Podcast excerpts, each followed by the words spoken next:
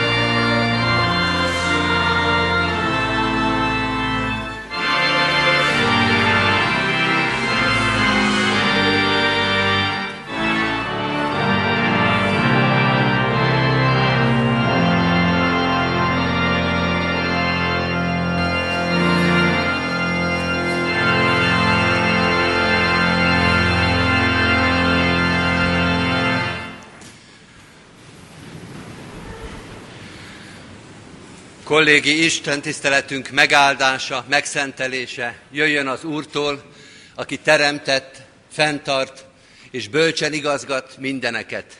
Amen. Hallgassa meg a gyülekezet Isten ígéjét, ahogyan szól hozzánk János evangéliumából, a 6. rész 32-től a 36. versig terjedő szakaszából. Jézus pedig így válaszolt nekik.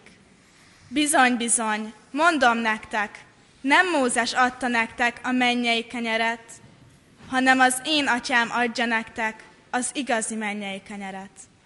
Mert az Isten kenyere a mennyből száll le, és életet ad a világnak. Erre ezt mondták neki. Uram, add nekünk mindig ezt a kenyeret. Jézus pedig azt mondta nekik. Én vagyok az élet kenyere.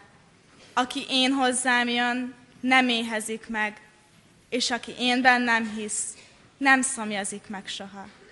De megmondtam nektek, láttatok ugyan engem, és mégsem hisztek.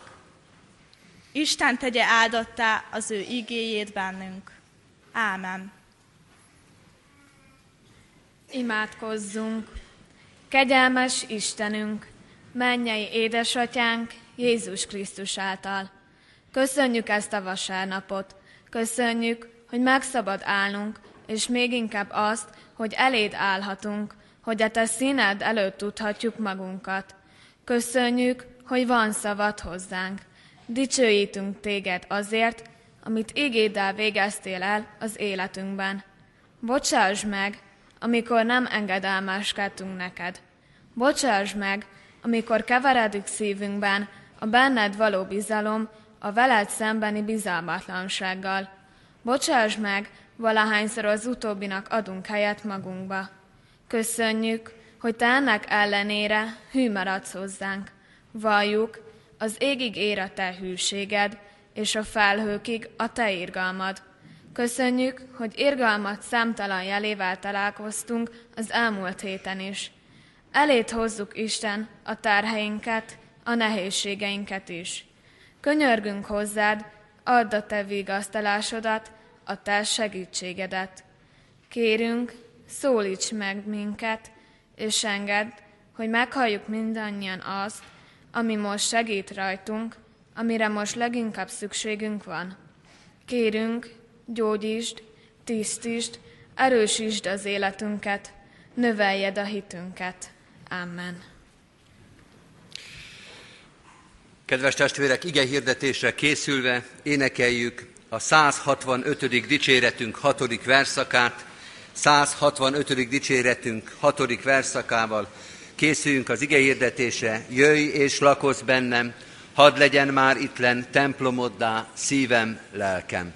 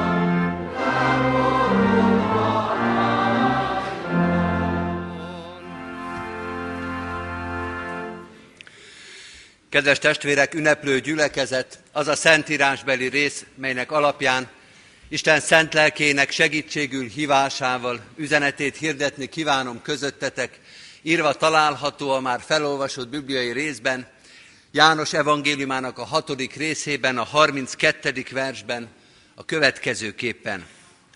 Bizony, bizony mondom néktek, nem Mózes adta nektek a mennyei kenyeret, hanem az én mennyei atyám adja nektek az igazi mennyei kenyeret.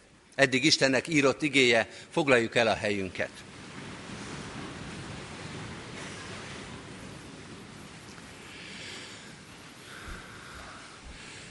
Kedves testvérek, ünneplő gyülekezet! Abban a bibliai szakaszban, amit a hetedikes lányok olyan szépen olvastak föl itt előttünk a lekcióban, két olyan részlet is van, amelyre a gyakorlott bibliaolvasó föl szokta kapni a fejét.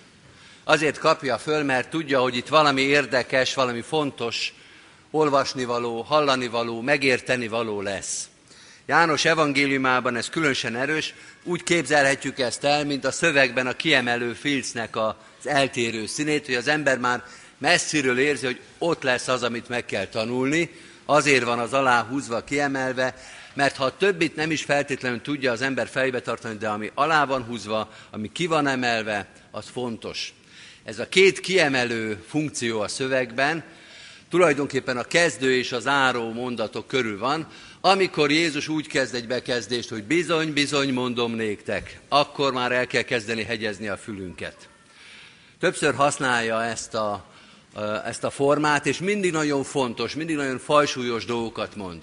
Jegyezzük meg, bizony, bizony mondom néktek, utána valami fontos fog következni. De van egy másik ilyen eleme is ennek a szövegnek, ez pedig, aki János evangéliumát ismeri, azt tanulta meg, hogy Jézusnak vannak az úgynevezett én vagyok mondásai, és több ilyen van, és itt is belefutunk egy ilyenbe, ez az én vagyok az élet kenyere. Azonosítja magát valamivel, pontosabban egy képpel leírja a szerepét, én vagyok a világ világossága, én vagyok az élet kenyere, én vagyok az igazi szőlőtő, én vagyok az út, az igazság és az élet. Ezeket megint érdemes szó szerint megtanulni, mert tömör, és Jézus munkájának, az egész keresztény hitünknek a leglényegi pontjait ragadják meg. És lám, kedves testvérek, ebben a bibliai szakaszban két ilyen fontos, figyelemfelhívó dolog is van, én vagyok mondás, és a bizony-bizony mondom néktek. De maga a kép, amit használ Jézus, az se nagyon szorul magyarázatra, érezzük, hogy valami fontos dolog lesz, ez az életnek a kenyere.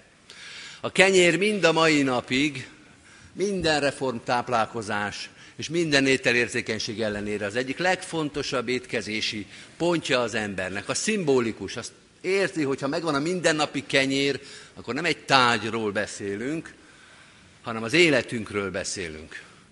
És fokozottan így volt ez, amikor a társadalomnak nagyobb részét képezte az a mezőgazdasági réteg, amely az asztalunkra tette ezt a kenyeret.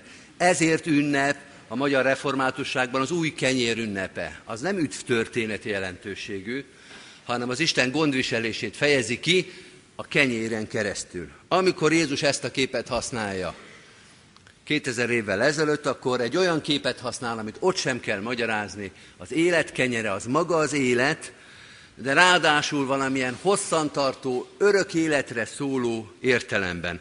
Maga Jézus egyébként a 27. versben is így magyarázza ezt a képet, örök életre megmaradó kenyér.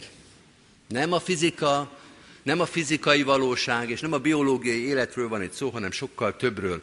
Nem ideig való, ideig óráig tartó megoldás, hanem tökéletes és teljes és örökké szóló megoldás az, amiről most itt tanulni fogunk. Még annyit szeretnék hozzáfűzni itt a bevezetésben, ehhez az igehirdetéshez, vagy annak az értelmezéséhez, hogy Jézus ezt nem pogányoknak mondja, nem külsősöknek, nem idegeneknek. Hozzájuk is beszél, és azok az igehirdetések, azok a félmondatok is sokszor nagyon fontosak. De itt most az övéinek mondja. A kultuszi közösségnek, az Isten tiszteleti közösségnek, vagy úgy mondhatnám, hogy az egyháznak, bár ezt a kifejezést ott még nem használtuk, az Isten népéhez szól, és hivatkozik is, és mi is fogunk hivatkozni az ő korábbi hitélményeikre, akik eddig is Istennel jártak, akik Isten népéhez tartoztak. Ők kapják ezt a szép képet és szép tanítást, és őnekik kell visszaemlékezni a korábbi Isten élményeikre. Egy kollégiumi istentiszteleten, ahol a Kecskeméti Református Egyházközség és a kollégiumi közösség van együtt, hasonló közösséget képezünk, mint Jézusnak az ott hallgató közössége volt, az ővéi, a hozzátartozók, a korábbi hitélményeknek a tapasztalói és birtokosai, ők hallgatják Jézust, és emlékeznek vissza, mert van mire visszaemlékezniük, amikor Isten korábban szólította meg, erősítette meg, vezette őket. Nekik szól az első mondat, nekünk, Isten népének szól az első mondat, a Kecskeméti Református Kollégium közösségének, gyülekezetének. Azt mondja, van, sőt, itt van a tökéletes, örök életre szóló megoldás. Bizony, mondom néktek, nem Mózes adta a mennyei kenyeret, hanem az én mennyei atyám adja nektek a mennyei kenyeret. Itt van ez a megoldás. Nem ideig óráig való, nem egy rész problémának a rész megoldása, hanem amiről beszélni fogok, mondja Jézus, az a teljesség. Visszaemlékeztek a pusztai vándorlásra? Akkor, amikor mennyei kenyeret ettetek, vagyis a mannát, vagyis Isten csodálatos módon utólag a Biblia kutatók számára kérdőjeles módon, hogy hogyan is történhetett ez meg, táplált titeket a pusztában. Nem tudjuk, csak úgy próbálunk következtetni, hogy melyik növénynek, milyen terméséről, milyen részéről lehetett ott szó, amikor a manna és a fűriek, mint Istentől jövő, égből jövő táplálék volt. Erre emlékeztek vissza? Ez a ti kegyes emlékezéseteknek a tárgya. De hát, kedves testvérek, és most megint visszautalok az egész bibliai szakaszra, amit olvasunk, tegnap történt, mármint az elhangzáshoz képest tegnap, a 6. rész elején az 5000 ember megvendégelése, amikor a pusztában egy nagy sokaság Istentől kap kenyeret, Istentől kap tápláltatást, ugyanolyan lehetetlen vagy érthetetlen módon, mint 1000 évvel korábban a pusztai vándorlás idején. Tehát nem csak régen, egykor, valamikor a pusztai vándorlásban volt az Istennek hatalma arra, hogy táplálja az övét, hanem tegnap is ez történt. Emlékezzetek vissza! Ki tudta, ki értette, ki következtette ki, hogy 5000 embert 5 kenyérrel és 2 hallal jól lehet lakatni. Ami az ember számára, és mindegy, hogy ez 1000 éve történt, vagy tegnap előtt, ami az ember számára elképzelhetetlen, ami az ember számára kikutathatatlan, amire csak széttesszük a kezünket, és azt mondjuk, hogy mi ez ekkora tömegnek? Hogyan tudnánk mi itt bármit is letenni az asztalra? Hogyan lehetne ezt megoldani? Hogyan lehetne eredményt elérni? Ezekben a helyzetekben az Isten cselekszik, és egyik pillanatról a másikra nem is vesszük észre, nem is értjük, talán még utólag sem tudjuk felfejteni. Egyszer csak ott a megoldás. Egyszer csak van megoldás az Isten kezében ott, ahol mi joggal és reálisan látva a helyzetet, joggal azt éreztük, hogy nincs megoldásunk. Nem tudjuk, hogy hogy lesz. Nem is számítunk arra, hogy a lehetőségeinkből futni fogja a megoldásra. Kedves testvérek, a magyar reformátusságnak, de a Kecskeméti Református Gyülekezetnek is van ilyen tapasztalata, hogy nem tudjuk, hogy hogy lesz. Nem tudjuk, hogy hogy lehet ezt megoldani. Hogyan tudnánk kikövetkeztetni, előre megjósolni, hogy lesz még Kecskeméten református kollégium? Hogyan lehetett volna ezt a 70-es vagy a 80-as évekből kikövetkeztetni?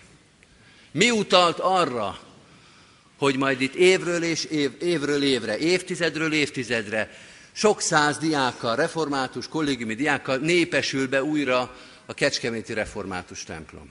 És egyszer csak azt látja ez a gyülekezet, hogy amit tegnap még elképzelhetetlen volt, nem volt reális forgatókönyvünk, hogy ezt az épületet és ezeket az intézményeket a gyülekezet hogyan kérje, szerezze vissza. Egyszer csak valóság, már benne vagyunk a közepébe.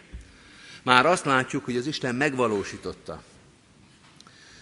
Ami emberileg lehetetlen, amire emberileg nem tudunk számítani, az az Isten kezében, ha ő akarja, egyik pillanatra a másikra valósággá és realitássá válik.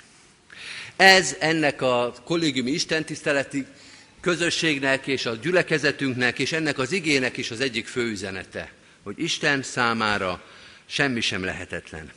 Ez csoda, ez ajándék, és amit Jézus itt hozzátesz, és ez egy érdekes magyarázata ennek a történetnek, akár a fűrjek és a manna történetének, akár ennek az igének. Azt mondja Jézus, a csoda és az ajándék az nem Mózestől jön, hanem Istentől. Nehogy összekeverjük a történet szereplőit. Bizony, mondom néktek, nem Mózes adta nektek a mennyei kenyeret, hanem az én atyám adja nektek az igazi mennyei kenyeret. Lássuk pontosan a történet szereplőit. Mózes kihagyhatatlan a pusztai vándorlás történetéből, a honfoglalásra fölkészítő nagy-nagy történelmi szakasznak a történetéből. Ő a népvezér, ő az Istennek a profétája, de nem ő teszi a csodát. Ugye nem vesztettétek el, ugye nem felejtettétek el, ugye nem keveritek össze, nem Mózes, hanem Isten. Lássuk a szereplőket és a jelentőségüket, és különböztessük meg, hogy kinek mi volt a szerepe. Fontos szereplő Mózes, de a mannát és a fűrjet Isten adja. A megoldást, a csodát, az ajándékot, azt nem a Mózesek, hanem az Úristen hozzák és adják. Ugyanerről beszél Pál a korintusiakhoz írott levélben, amikor a korintusiakat tanítja, azt mondja, 1 Korintus 3-ban olvassuk ezt. Én ültettem, Apollós öntözött, de a növekedést az Isten adta. Úgyhogy az sem számít, aki ültet, az sem, aki öntöz, hanem csak az Isten, aki a növekedést adja. Megszokhattuk Páltól ezt a szigorúságot. És persze azért is szigorú, mert önmagáról is beszél. Egy kicsit talán lágyítsuk ezt a mondatot, dehogy nem. Fontos Mózes is, fontos Apollós is, fontos Pál is, de ők közvetítők, az Isten csodáinak a közvetítői, vagy talán még inkább úgy kellene mondani, hogy ők azok, akik rámutatnak az Isten csodájára, de soha nem gondolták magukról, hogy a csodát ők hozták volna. Ebben a gyülekezetben és ebben a kollégiumban sokan vannak, akik így mutattak és mutatnak ma is az Úristenre. Nem mi hozzuk a csodát, de rá tudunk mutatni. Nehogy megtörténjen az a vakság, az a szégyen, hogy Isten csodái itt vannak az életünkben, és nem vesszük észre. Vegyétek észre, becsüljétek meg, el ne feledkezzetek semmi jó téteményéről. Ez a Mózesek, a Pálok és Apollósok és a többi szolgának a feladata. Nem csodát tenni, hanem a csodára és a csoda gazdájára és forrására rámutatni. Simándi Józsefről, a 60-as, 70-es, 80-as évek nagy tenorjáról van egy mondás, állítólag azt mondta, és éppen Gyulán mondta, azt mondta, így szól a mondat, Erkel nélkül én egy senki vagyok. Ugye Erkel Ferenc városa, Gyula, és arra utalt ez a híres énekes, hogy nem ő írta az énekeket, nem ő írta a dallamokat, mindannyian, vagy sokan emlékezünk az ő hangjára, de a hazám hazámot nem tudta volna Erkel nélkül elénekelni, vagy Kalafáriáját, amit 2 nappal ezelőtt a Gólya bálon hallgattunk a fiataloktól, és amit szintén sokat énekelt Simándi József, Puccini Turandottyából, nem énekelte volna el, ha ezt valaki a kezébe nem adja. Fontos Simándi Józsefnek az énekhangja, de a szerző nélkül, a szerzők nélkül, maga az ének nélkül ő egy senki lett volna, mondja saját magáról. És ezt mondja Pál is. Az Úristen nélkül én egy senki vagyok. És ezt mondja Apollós is, és ezt mondta Mózes is, és ezt mondták az Ószövetségi és Újszövetségi kiválasztottak, hogy mi az Istenre mutatunk, de nem mi, hanem ő hordozza a lényeget. Kedves testvérek, az utolsó gondolatként legyen egy kis igeragozás a szó nyelvtani értelmében. Bizony, mondom néktek, olvassuk a textust, nem Mózes adta nektek a mennyei kenyeret, hanem az én mennyei atyám adja nektek az igazi mennyei kenyeret. Az első ugyanannak az igének egy pontszerű múltra utaló igeragozási formája, talán inkább így kéne ragozni, vagy így kéne fordítani, hogy átadta, odaadta nektek a mennyei kenyeret. A második igeforma az folyamatos jelen. Adja. Folyamatosan adja. Ma is adja. Azt mondja Jézus ebben a mondatban, az az Isten, aki egykor, valamikor, 1000 éve, a nagyapáink, az apáink idejébe, vagy amikor visszakaptuk ezt a kollégiumot, adta az ő lelkét, akkor megtette ezt. Ugyanaz az Isten, ez ma is jelen van, folyamatosan erős, folyamatosan mutatja a csodáit, és adja az ajándékait. A mannára emlékeztek? Vegyétek észre, hogy tegnap ugyanezt történt veletek. A kollégiumunk 450 évére emlékezünk. A kollégiumunk visszaigénylésére és visszakapására emlékezünk. A régi nagy hit csodákra emlékezünk. Fontos dolog, de tegnap is, és ma is ugyanezt történik veletek. És ahogy 1000 éve, meg 450 éve, meg 5 éve, meg 10 éve is voltak olyanok, akik vakok és érzéketlenek voltak az Isten csodáira. Ma is előfordulhat ez a csoda. Ma is előfordulhat ez a hiba, hogy Isten csodáit nem vesszük észre, és nem becsüljük meg. A mannák és a fűrjek, vagy az 5000 ember megvendégelése? Hát mi a különbség? Kérdezi Jézus, és meg is válaszolja, semmi különbség nincsen. Az Isten jelenlétére és csodájára volt szükség 1000 évvel ezelőtt is, és tegnap is ahhoz, hogy az élet, az életünk és a szolgálatunk célhoz érjen. Jézus arra biztatja az őt hallgató sokaságot. Jézus azt mondja nekik, hogy folyamatosan jelen van az Isten. Ahogy énekeltük a 165. dicséretben, mindig közel lévő, jelensd magad nékem. Most is, 2017. októberében is itt vagy közel, hisszük, és kérjük, hogy mutasd is meg a közelségedet. A kollégium története erről a folyamatos jelenről szól, hogy adta, és ma is adja. Az új pedagógus kollégáknak a fogadalomtétele arról szól, hogy 25 évvel ezelőtt is, 450 évvel ezelőtt is, meg ezen az augusztus-szeptemberben is adta az Isten az ő elhívó lelkét, hogy embereket szólítson meg a szolgálatra, hogy készüljenek fel az ifjúság, a fiatalság oktatására itt a református kollégiumba. Adta és adja. És hogy kitekintsünk a presbiter választásra is, mert ez is egy szép és nagy feladata a gyülekezetünknek. Ezt mondja Jézus nekünk, mint gyülekezetnek, mint presbitert választó gyülekezetnek, hogy aki 6 éve, meg 12 éve, meg 24 éve, meg az évszázadok során folyamatosan újra és újra elhívta az ő lelkével a szolgálatra a megfelelő embereket, alkalmassá tette az önmagukban egyébként alkalmatlan szolgákat, az ma is megteszi ezt. Ha meg tudta tenni 6 éve, 12, 18, 24 és bárhány évvel ezelőtt, hogy presbitereket, gondnokokat és főgondnokokat állított a gyülekezet vezetésére, akkor ezt 2017-ben ugyanolyan jól és ugyanolyan eredményesen meg fogja tudni tenni. Nem az a kérdés, mondja a presbiter választással kapcsolatban Jézus, hogy van-e alkalmas jelöltünk, hanem az az első kérdés, hogy van-e alkalmas Istenünk, aki alkalmassá tehet bennünket. És a jelöltjeink tudják-e, és most utalok vissza az 1 héttel ezelőtti, vagy a délelőtt, a 9 órás istentiszteletre, tudják-e a jelöltjeink, hogy a mi alkalmasságunk az Istentől van. Jézus bíztat minket, ott akkor azt a sokaságot, és itt most a kollégiumi istentisztelet közösségét, legyetek felkészültek Isten ajándékaira. Mert Isten csodái nem kegyes emlékek, mítoszok valahol egy megragadhatatlan múltban, hanem hétköznapi valóságok. Legyen erre nyitva a szemetek, legyen erre nyitva a szívetek. Kecskeméti Református Egyházközség, Kecskeméti Református Kollégium, éljétek át nap mint nap Isten megoldást és növekedést adó jelenlétét. Úgy legyen. Amen. Helyükön maradva, kedves testvérek, hallgassuk meg most a 7. évfolyamosoknak az énekét.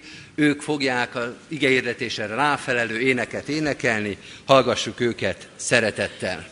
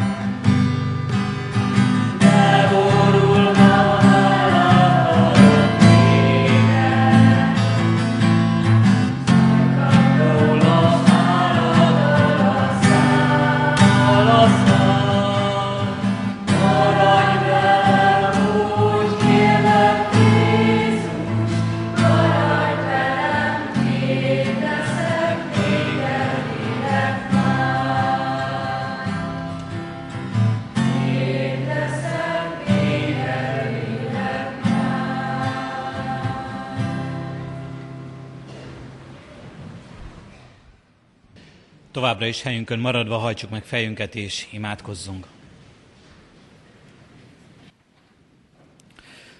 Urunk Istenünk, éhezők millióért imádkozunk hozzád. Mindazokért, akiknek nincs az asztalukon kenyér és ital. Mindazokért, akik aggódnak az életükért, ezért a jelenvalóért. Akik aggodalmaskodnak a holnapért, a kezük munkájának gyümölcséért. Kérünk és könyörgünk, Urunk Istenünk, csodáidért, és megelőgítő kegyelmedért. Kérünk és könyörgünk, Urunk Istenünk, milliók éhezőiért, azért, hogy mindazoknak, akik sok van, mindazoknak, akik bőségben élnek, legyen könyörülő szívük, legyen odaadó, szolgáló életük, hogy adjanak abból, akiknek hiányuk van, akiknek semmiük sincs.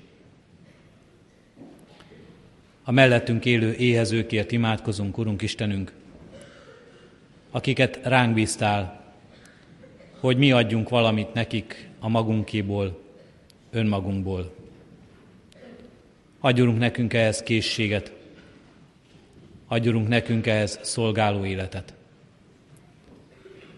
Éhezők millióért kiáltunk hozzád, Urunk Istenünk, azokért, akiknek nem a testi kenyér, hanem a lelki kenyér hiányzik az életükből. Akik szeretetlenségben, üldöztetésben, kiszolgáltatottságban, kétségek és félelmek között élik mindennapjaikat.